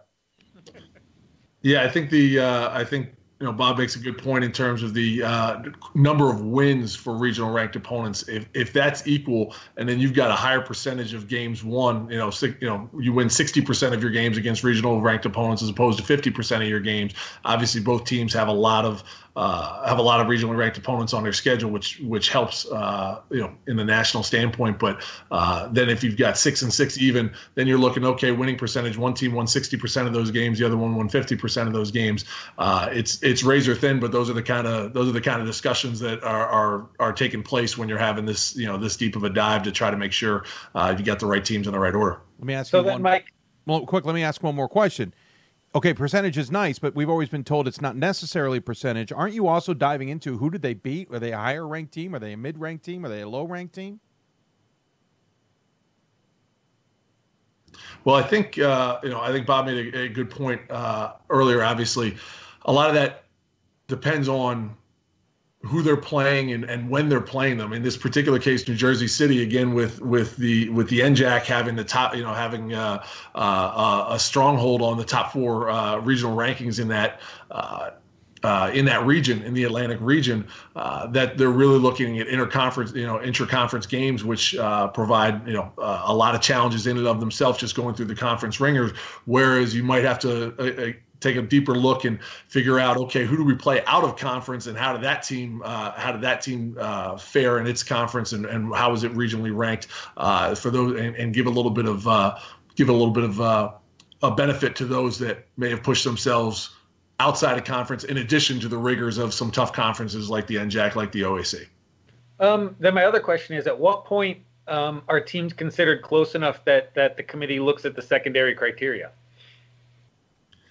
Yeah, usually, obviously, uh, you're looking at those winning percentages and you're looking at those S O S numbers. And if there's not uh, a really discernible difference, uh, obviously, in this, you know, particular case, like an S O S of five forty-six versus an S O S of five fifty-one, that would basically be a push uh, in in you know most uh, in most cases. Uh, you'd be looking at regional rankings. You'd be looking at some type of head-to-head, maybe even a deeper dive of a mutual opponent that wasn't regionally ranked, and and where that game might have been played uh, for each opponent. So you know w- when you get past those three primaries, then you are trying to take a, a much uh, a much finer tooth comb to to, to sift through uh, all this information. I think it's a great point, and it's a good one to start on, because if we weren't at, at spot twelve, if we were at spot nineteen or twenty, we would definitely go into a whole bunch of stuff here. We would pull up all the opponents and look at that. Now, we we can say for, you know, pretty certainty here is, is that we both of these are going to get picked in our process. These are good resumes, but those resumes are identical, you know, basically. You, it's hard to pick, so you do need to get deeper if we were at the end of the bubble here. I'd, I'd say for the interest of the, the round, do we agree that New Jersey City is a pick over Capital, and then we can make a quick decision on New Jersey City over M I T? But do you guys feel like New Jersey City is good to be over Capital here? Or do you I, like? I think so. Yeah, I, I would, based on the uh, the two extra regional ranked uh, regional ranked opponent games. So then it just comes down to, do we like, it's apples and oranges kind of resumes. Do we like New Jersey City with their kind of balanced resume, or do we like M I T with the bigger winning percentage and the five fifty-five S O S? For me, my vote would be at New Jersey City. I just, I like the the R R O here. So my, my only question with this is, when you've got uh, an S O S that's very similar, like these two, um, we can assume that the opponents are going to be similar caliber, right? I mean, the fact that they're in different regions and New Jersey City has more opportunity to play regionally ranked opponents, does that play into the conversation at all? Um, you know, M I T played just as tough a schedule by the S O S numbers and won three, two more games. You know, how, how do we factor that into things? I think that's where the system, you could say, is a little bit tricky, a little bit flawed. And then I think at this stage you are assuming, for the most part, which we we know isn't completely accurate, that these teams have had similar opportunities, even though we know that that's not the case. As we look at teams with a million R R O versus teams that have one or two, but I don't know how else to separate that when you're making these these decisions. Yeah, I mean, the funny thing is, I feel like I'm walking my way back from M I T again here, because, you know, New Jersey City did go out there and challenge themselves. Got a hat off to the N J A C teams that have finally figured this out, by the way, that they've got to go out there and challenge themselves. Nothing against M I T. I think they get in eventually, but I just don't know if they get in here. Well, look, they're in a region, they're in the Northeast, where there are a million regionally ranked teams every year, right? So you can go play all of those good NESCAC teams and, and plenty of options. So for me, if you're in the Northeast and you have one game versus regionally ranked, I think that's a flawed resume. Again, they're going to get in. Well, their their conference also bid them. I mean, we didn't have Springfield and some others who normally are ranked. But I, I agree with your point, Bob. You know what I mean? And look, scheduling's hard, and this isn't a perfect science. But if you're evaluating teams, I think the team that's got the better resume here is New Jersey City. I agree. By the way, just as a note, M I T played Endicott this year, Tufts, Keene State, um, and their conference. Th- those were a lot of games that have been yep. regionally ranked opponents in the past. That's kind of interesting. No question. No question. Yeah. yeah. Tough. Really interesting. So it's what a, a year ago and two years ago. So yeah, some of this is just bad luck in terms yeah. of when you well, get it. No question. And this is another one that I think they'll get in eventually. And I'm okay with, with putting N J C U in here as the next pick. So I think we're going to insert them and then move on. We're going to take a break here. So our next pick, and we will update the graphics when we get an opportunity here, will be New Jersey City. Is that consensus, by the way, gents? Yes. Let's do it. So New Jersey City will be our next pick. Now, we're going to take a break from this live while we go and hash out some more picks, because we had some great upsets in the tournament. Uh, one's worth talking about in conference races. We're going to take a break, and when we come back, we will talk to, I believe it's, yeah, it's Alfred up next. They're into the tournament for the first time since ninety-seven. We'll talk to them while we also do work behind the scenes. Just listen to the Hoopsville Selection Sunday Special, presented by D three hoops dot com from the W B C A and A B C studios. More with more with the crew and more with coaches when we come back.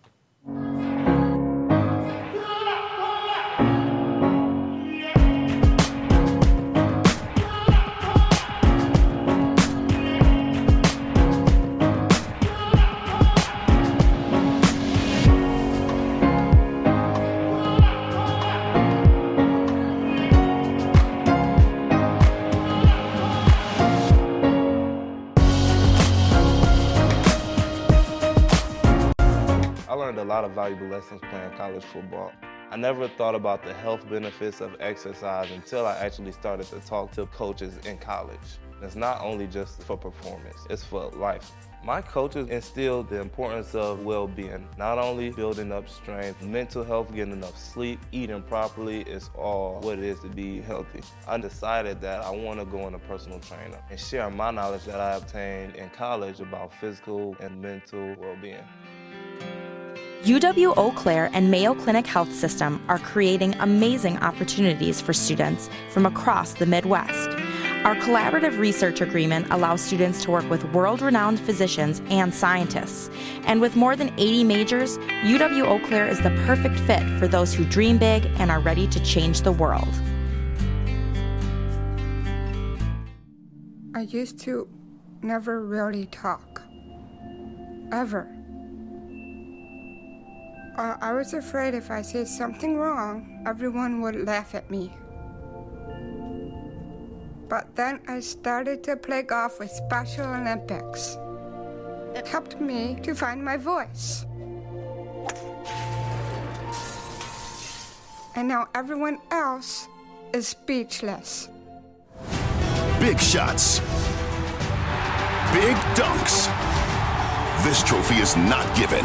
It must be earned. The twenty nineteen N C double A Division three Men's Basketball Championship, March fifteenth and sixteenth at the Allen County War Memorial Coliseum Arena in Fort Wayne. With his third triple. Visit N C double A dot com slash tickets and secure your seats today. College basketball lives in Kansas City at the College Basketball Experience at Sprint Center. The College Basketball Experience is the place to get your game on. It's not a museum, it's an experience you won't forget. Discover the history of the game in the National Collegiate Basketball Hall of Fame, featuring the Gallery of Honor, Mentor's Circle, and Honor Theater. Suit up in the latest C B E logoed Nike gear at the C B E Hoop Shop. Elevate your game today and visit the house that college basketball built. And welcome back, everybody, to Hoopsville. Hope you're enjoying the show. If you got questions for us, tweet us at D three Hoopsville, hashtag Hoopsville. Email us, Hoopsville at D three hoops dot com, or join us on, actually, do it again, Dave dot M C Hugh at D three sports dot com. Got a question from somebody already regarding uh, the possibility of being in the tournament um, from E T B U Women. We'll be talking about women a little bit later in the program. In the meantime, while we're continuing to do work on our committee, uh, we wanted to still talk to coaches tonight. One of those we definitely wanted to talk to was Russ Phillips. Alfred is into the N C double A tournament for the first time since nineteen ninety-seven. We had to talk to them as they are flying the Empire eight flag. I talked to him earlier today. Now joining us on the Hoopsville Hotline, presented by Blue Frame Technology. It is the head coach of Alfred. It is Russell Phillips. First and foremost, congratulations on winning the A Q and, and getting your dancing shoes on. Appreciate it, Dave. Uh, it's been uh, it's been a fun week and uh, definitely a lot of excitement uh, in Alfred, New York, right now. Yeah, I'm sure. Did everybody get sized properly uh, for the for the dancing? Oh yeah, I think uh, I think that our guys and the, and then a couple, you know, about two thousand other fans, I think, are all ready to go dancing. I don't, actually, I don't know if they've stopped since uh, Saturday night, but uh. Yeah, win over Saint John Fisher, obviously at home, taking advantage of that. We'll talk more about that in a minute. First, as we indicated in our in our intro, first uh, A Q since ninety-seven for the Saxons. I will be honest, this is a team that felt very much under the radar and for a mixture of reasons. I know you had a couple of vocal fans trying to figure out why you weren't regionally ranked, and to be honest, you know, you look at the criteria, you look at your data, there isn't a lot there besides the mm-hmm. win-loss percentage. What I think is interesting is it seems like you guys figured something out, because by mid-January, you had already racked up four losses, which isn't horrible, but you had a two-game losing streak against Nazareth and Sage on the road, both somewhat close games. Mm-hmm. And then it seems like you went on a tear. That's when it seemed like things kind of kind of clicked for you guys. And, and, it, and it is that fair? Is that a good way of looking at it? Like, you almost had two yeah. different seasons there? Yeah, I mean, I think uh... – That's, I think that's, you know, pretty much spot on. As we we started to come together and things started to click a little bit. Uh, you know, we started the year with ten freshmen on our roster. Uh, we graduated two, you know, big time starters last year, and then a, another senior off the bench that played a ton of minutes. So we knew coming in we weren't uh, we weren't scheduling, you know, to try to get an at-large bid. I remember uh, when I worked for for Tom Spambauer, he said, you know, make sure you schedule to give your chance, give yourselves a chance to win the league. Um, so with, with all those new pieces, it, it, it took a while. Uh, you know, we, we've come a long way since the beginning of the year. Um, our senior class has been excellent in bringing along all those, all those freshmen and getting them ready, uh, and keeping them kind of hungry and, and seeing the big picture, you know, when we're mm-hmm. doing some monotonous, you know, basic drills. Um, and then things started to click and we were able to, to, you know, kind of steal one at Stevens on the road in overtime, and then kind of kind of got in a roll and it just kept going. So um, we were happy to be kind of be peaking uh, in February this year. I don't want to get into the weeds on this one, but you make an interesting comment that the advice was schedule so you can do well and win the conference.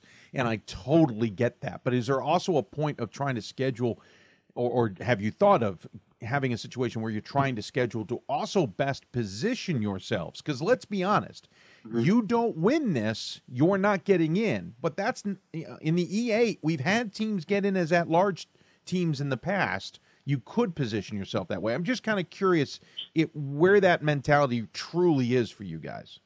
Sure. Um, and, and I think hopefully our program gets to a spot where we can do that. Um, you know, okay. Hindsight's always twenty twenty, um, but coming into this year, that wasn't really um, at the forefront of our thoughts, kind of making those decisions. Sure. I know you could see, like, Nazareth in our league, I, I thought they definitely did that this year, you know, playing, you know, Rochester, Washington, and Lee.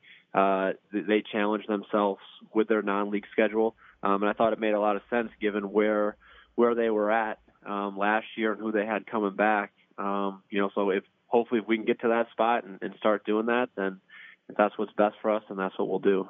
You got, again, this great run. You you beat Stevens on the nineteenth in overtime. You then got him again on the on the eighth at home in overtime. And the last four games featured Saint John Fisher, Nazareth, Stevens, Saint John Fisher.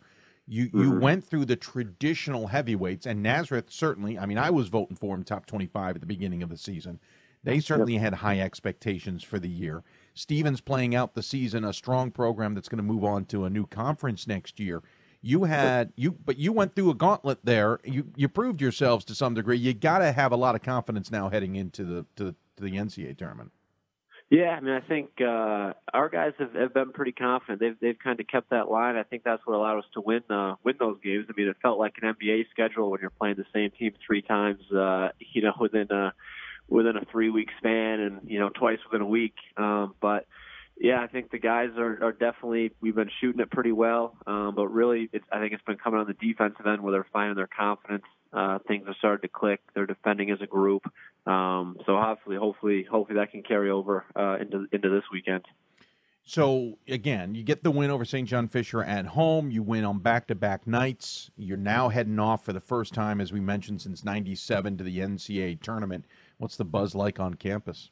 Oh, it's it's incredible. Um, I mean, it was. We have a pretty big, uh, pretty big arena. Uh, we, I mean, we had two thousand people there. Um, mm. You know, I, I got to the game, you know, about two hours early. There's already people in the stands.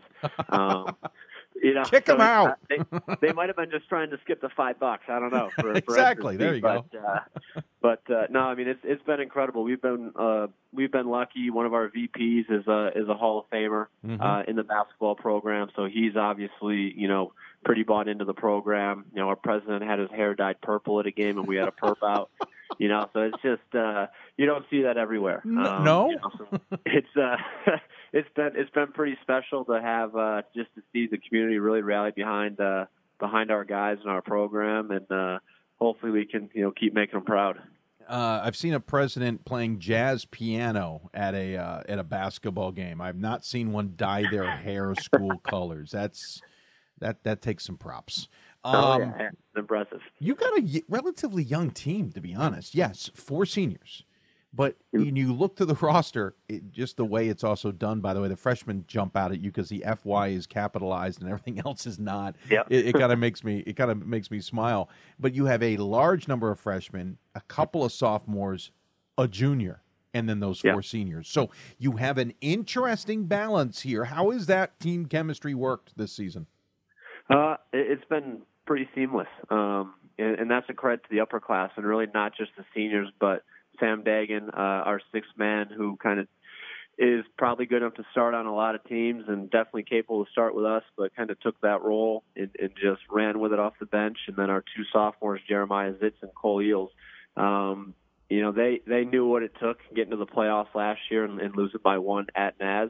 Um, so they just really taught the freshmen. We told them the freshmen don't know anything yet. You know, all they're going to know is what you tell them.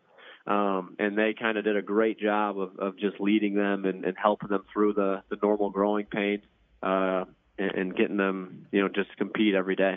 Again, this the seniors certainly helping, as you pointed out there, and and, and they're gonna you're gonna kind of need to lean on them to some degree, I'm sure. Uh, you're led mm-hmm. by Lamar, Lamarda uh, in in points at nineteen point two mm-hmm. points a game, uh, yeah. which is pretty darn good. I uh, got Sage Brown then also in double figures at twelve point two. Elliot Bowen at, at ten point two, ten point one from Sen Dagan. Scotty Stropper at nine point eight. And I'm re- reading these because uh, Brewster Marshall at nine point three. You essentially, a couple of points here or there, could have six guys in double figures. And and you don't go necessarily deep on the bench. You're really a seven-member team. Is that by design? I mean, how does that work? And do you think media timeouts maybe can become your friend come March first? Uh, they definitely could. Um, you know, we've uh, we we usually go to about uh, nine. Um, obviously, the last couple it's been some some shorter runs, um, but definitely our top seven can all score. Uh, and I think that kind of our that versatility. Obviously, Dom Laborda uh, has been tremendous. He scored over thirty twice last week. Um, can really just create his own shot and, and can bail us out when things aren't going well. Um, but we got a lot of different guys that can can score when we need it. Um, so, you know, I, I think we we definitely the media timeouts can definitely help. But uh, you know, hopefully we can get a few more guys in. What what is it about this team that we don't know, that the stat sheet's not telling us? I mean, twelve points more a game than your opponents, okay, but you allow your shoot opponents to shoot forty-two percent. Uh, it, it, you know, it's hard to look at a stat sheet and truly figure things out, out rebounding by one and a half. Okay, great, we got those numbers, but what are we not knowing about the Saxons? Uh, I think it's just their makeup. Um, you know, it, it's... You never know the first time that a that a team is kind of going through this. I was fortunate enough at Hobart to to be there with, with Izzy Metz and Mike Neer and kind of go through that process of you know learning how to win the league, then how to win the league title, uh, and you never knew you never know how they're going to react because you felt it on campus for the last couple of weeks. Everyone's talking to them about how, how good they are and just trying to get them to block that out. And you know, I never really felt uh, a tightness from them. Um, you know, I think that's kind of what makes this group special is they were able to just put their blinders on, focus on the task at hand, and kind of do what needed to be done when it needed to be done.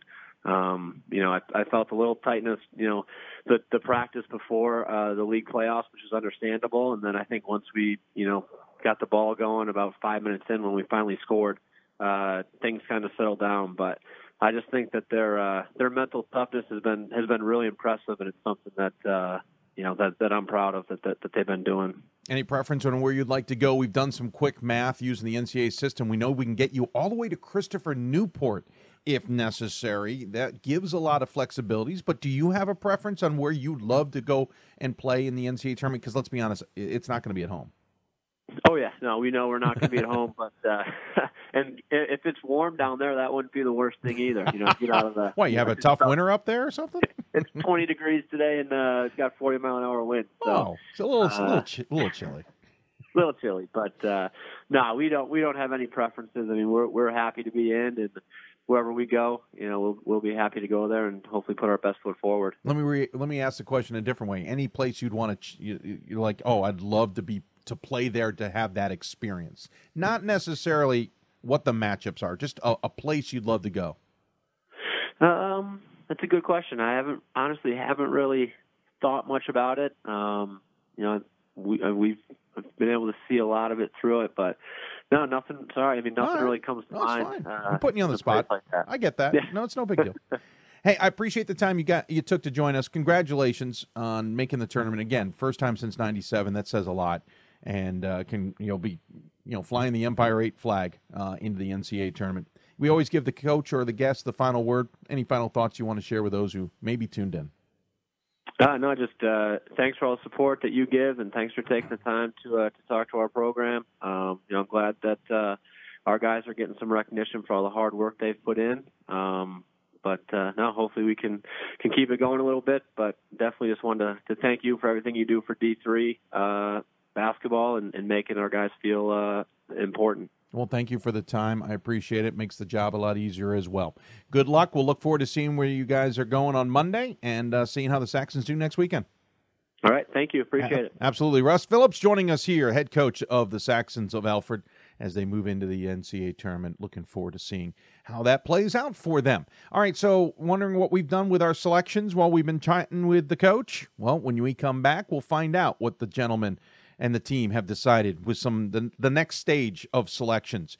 You're listening to the Hoopsville Special Mock Selection Sunday here, presented by D three hoops dot com from the W B C A N A B C studios, and thanks also in part to our friends at Blue Frame Technology. Back with more after this.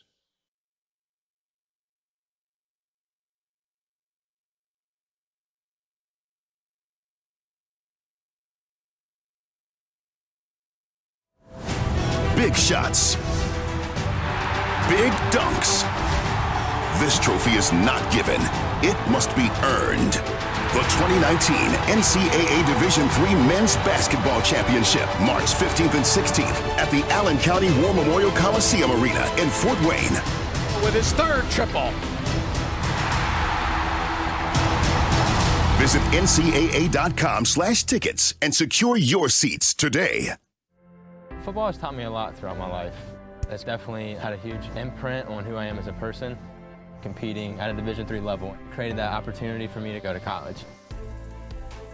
Not only was I the first one in my family to graduate college, but I was really the first one to even go. Being the first one, I'm breaking that cycle, and, and now that I've graduated, I'm not sure what's the next step, but I know I have a lot of doors open. And a lot of those are open because I played football and ran track here at Otterbein.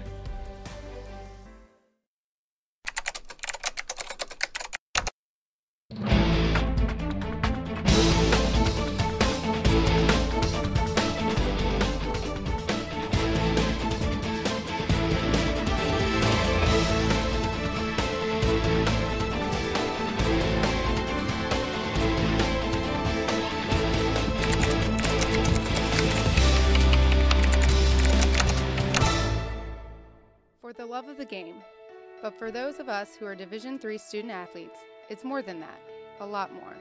Sure, the game is important, but as we work so hard to build both mind and body, it's more about team. That is why N C double A Division three teamed up with Special Olympics, and in giving the gift of sport to those for whom it seemed an impossible dream, we are working to make this a better world. Help us keep that dream alive. You can make a difference. I'm a Division three student athlete, and I know how powerful words can be. The term gay doesn't mean stupid, lame, or less than. So I pledge to speak up if I hear the term gay used in a derogatory way or any other homophobic terms. If you can play, you can play in Division three. I'm a Division three student athlete, and my teammates unconditionally accepted me as part of their family. So now I pledge to do the same for others. If you can play, you can play in Division three. We are the coaches of women's basketball. We are leaders and teachers, dreamers and winners. We are professionals who conduct ourselves ethically and with integrity. We place the education, safety, and well-being of the athletes we coach above all else and teach them the fundamental values they need to succeed in life. We are coaches united for the good of our game and those who play it. We are the W B C A.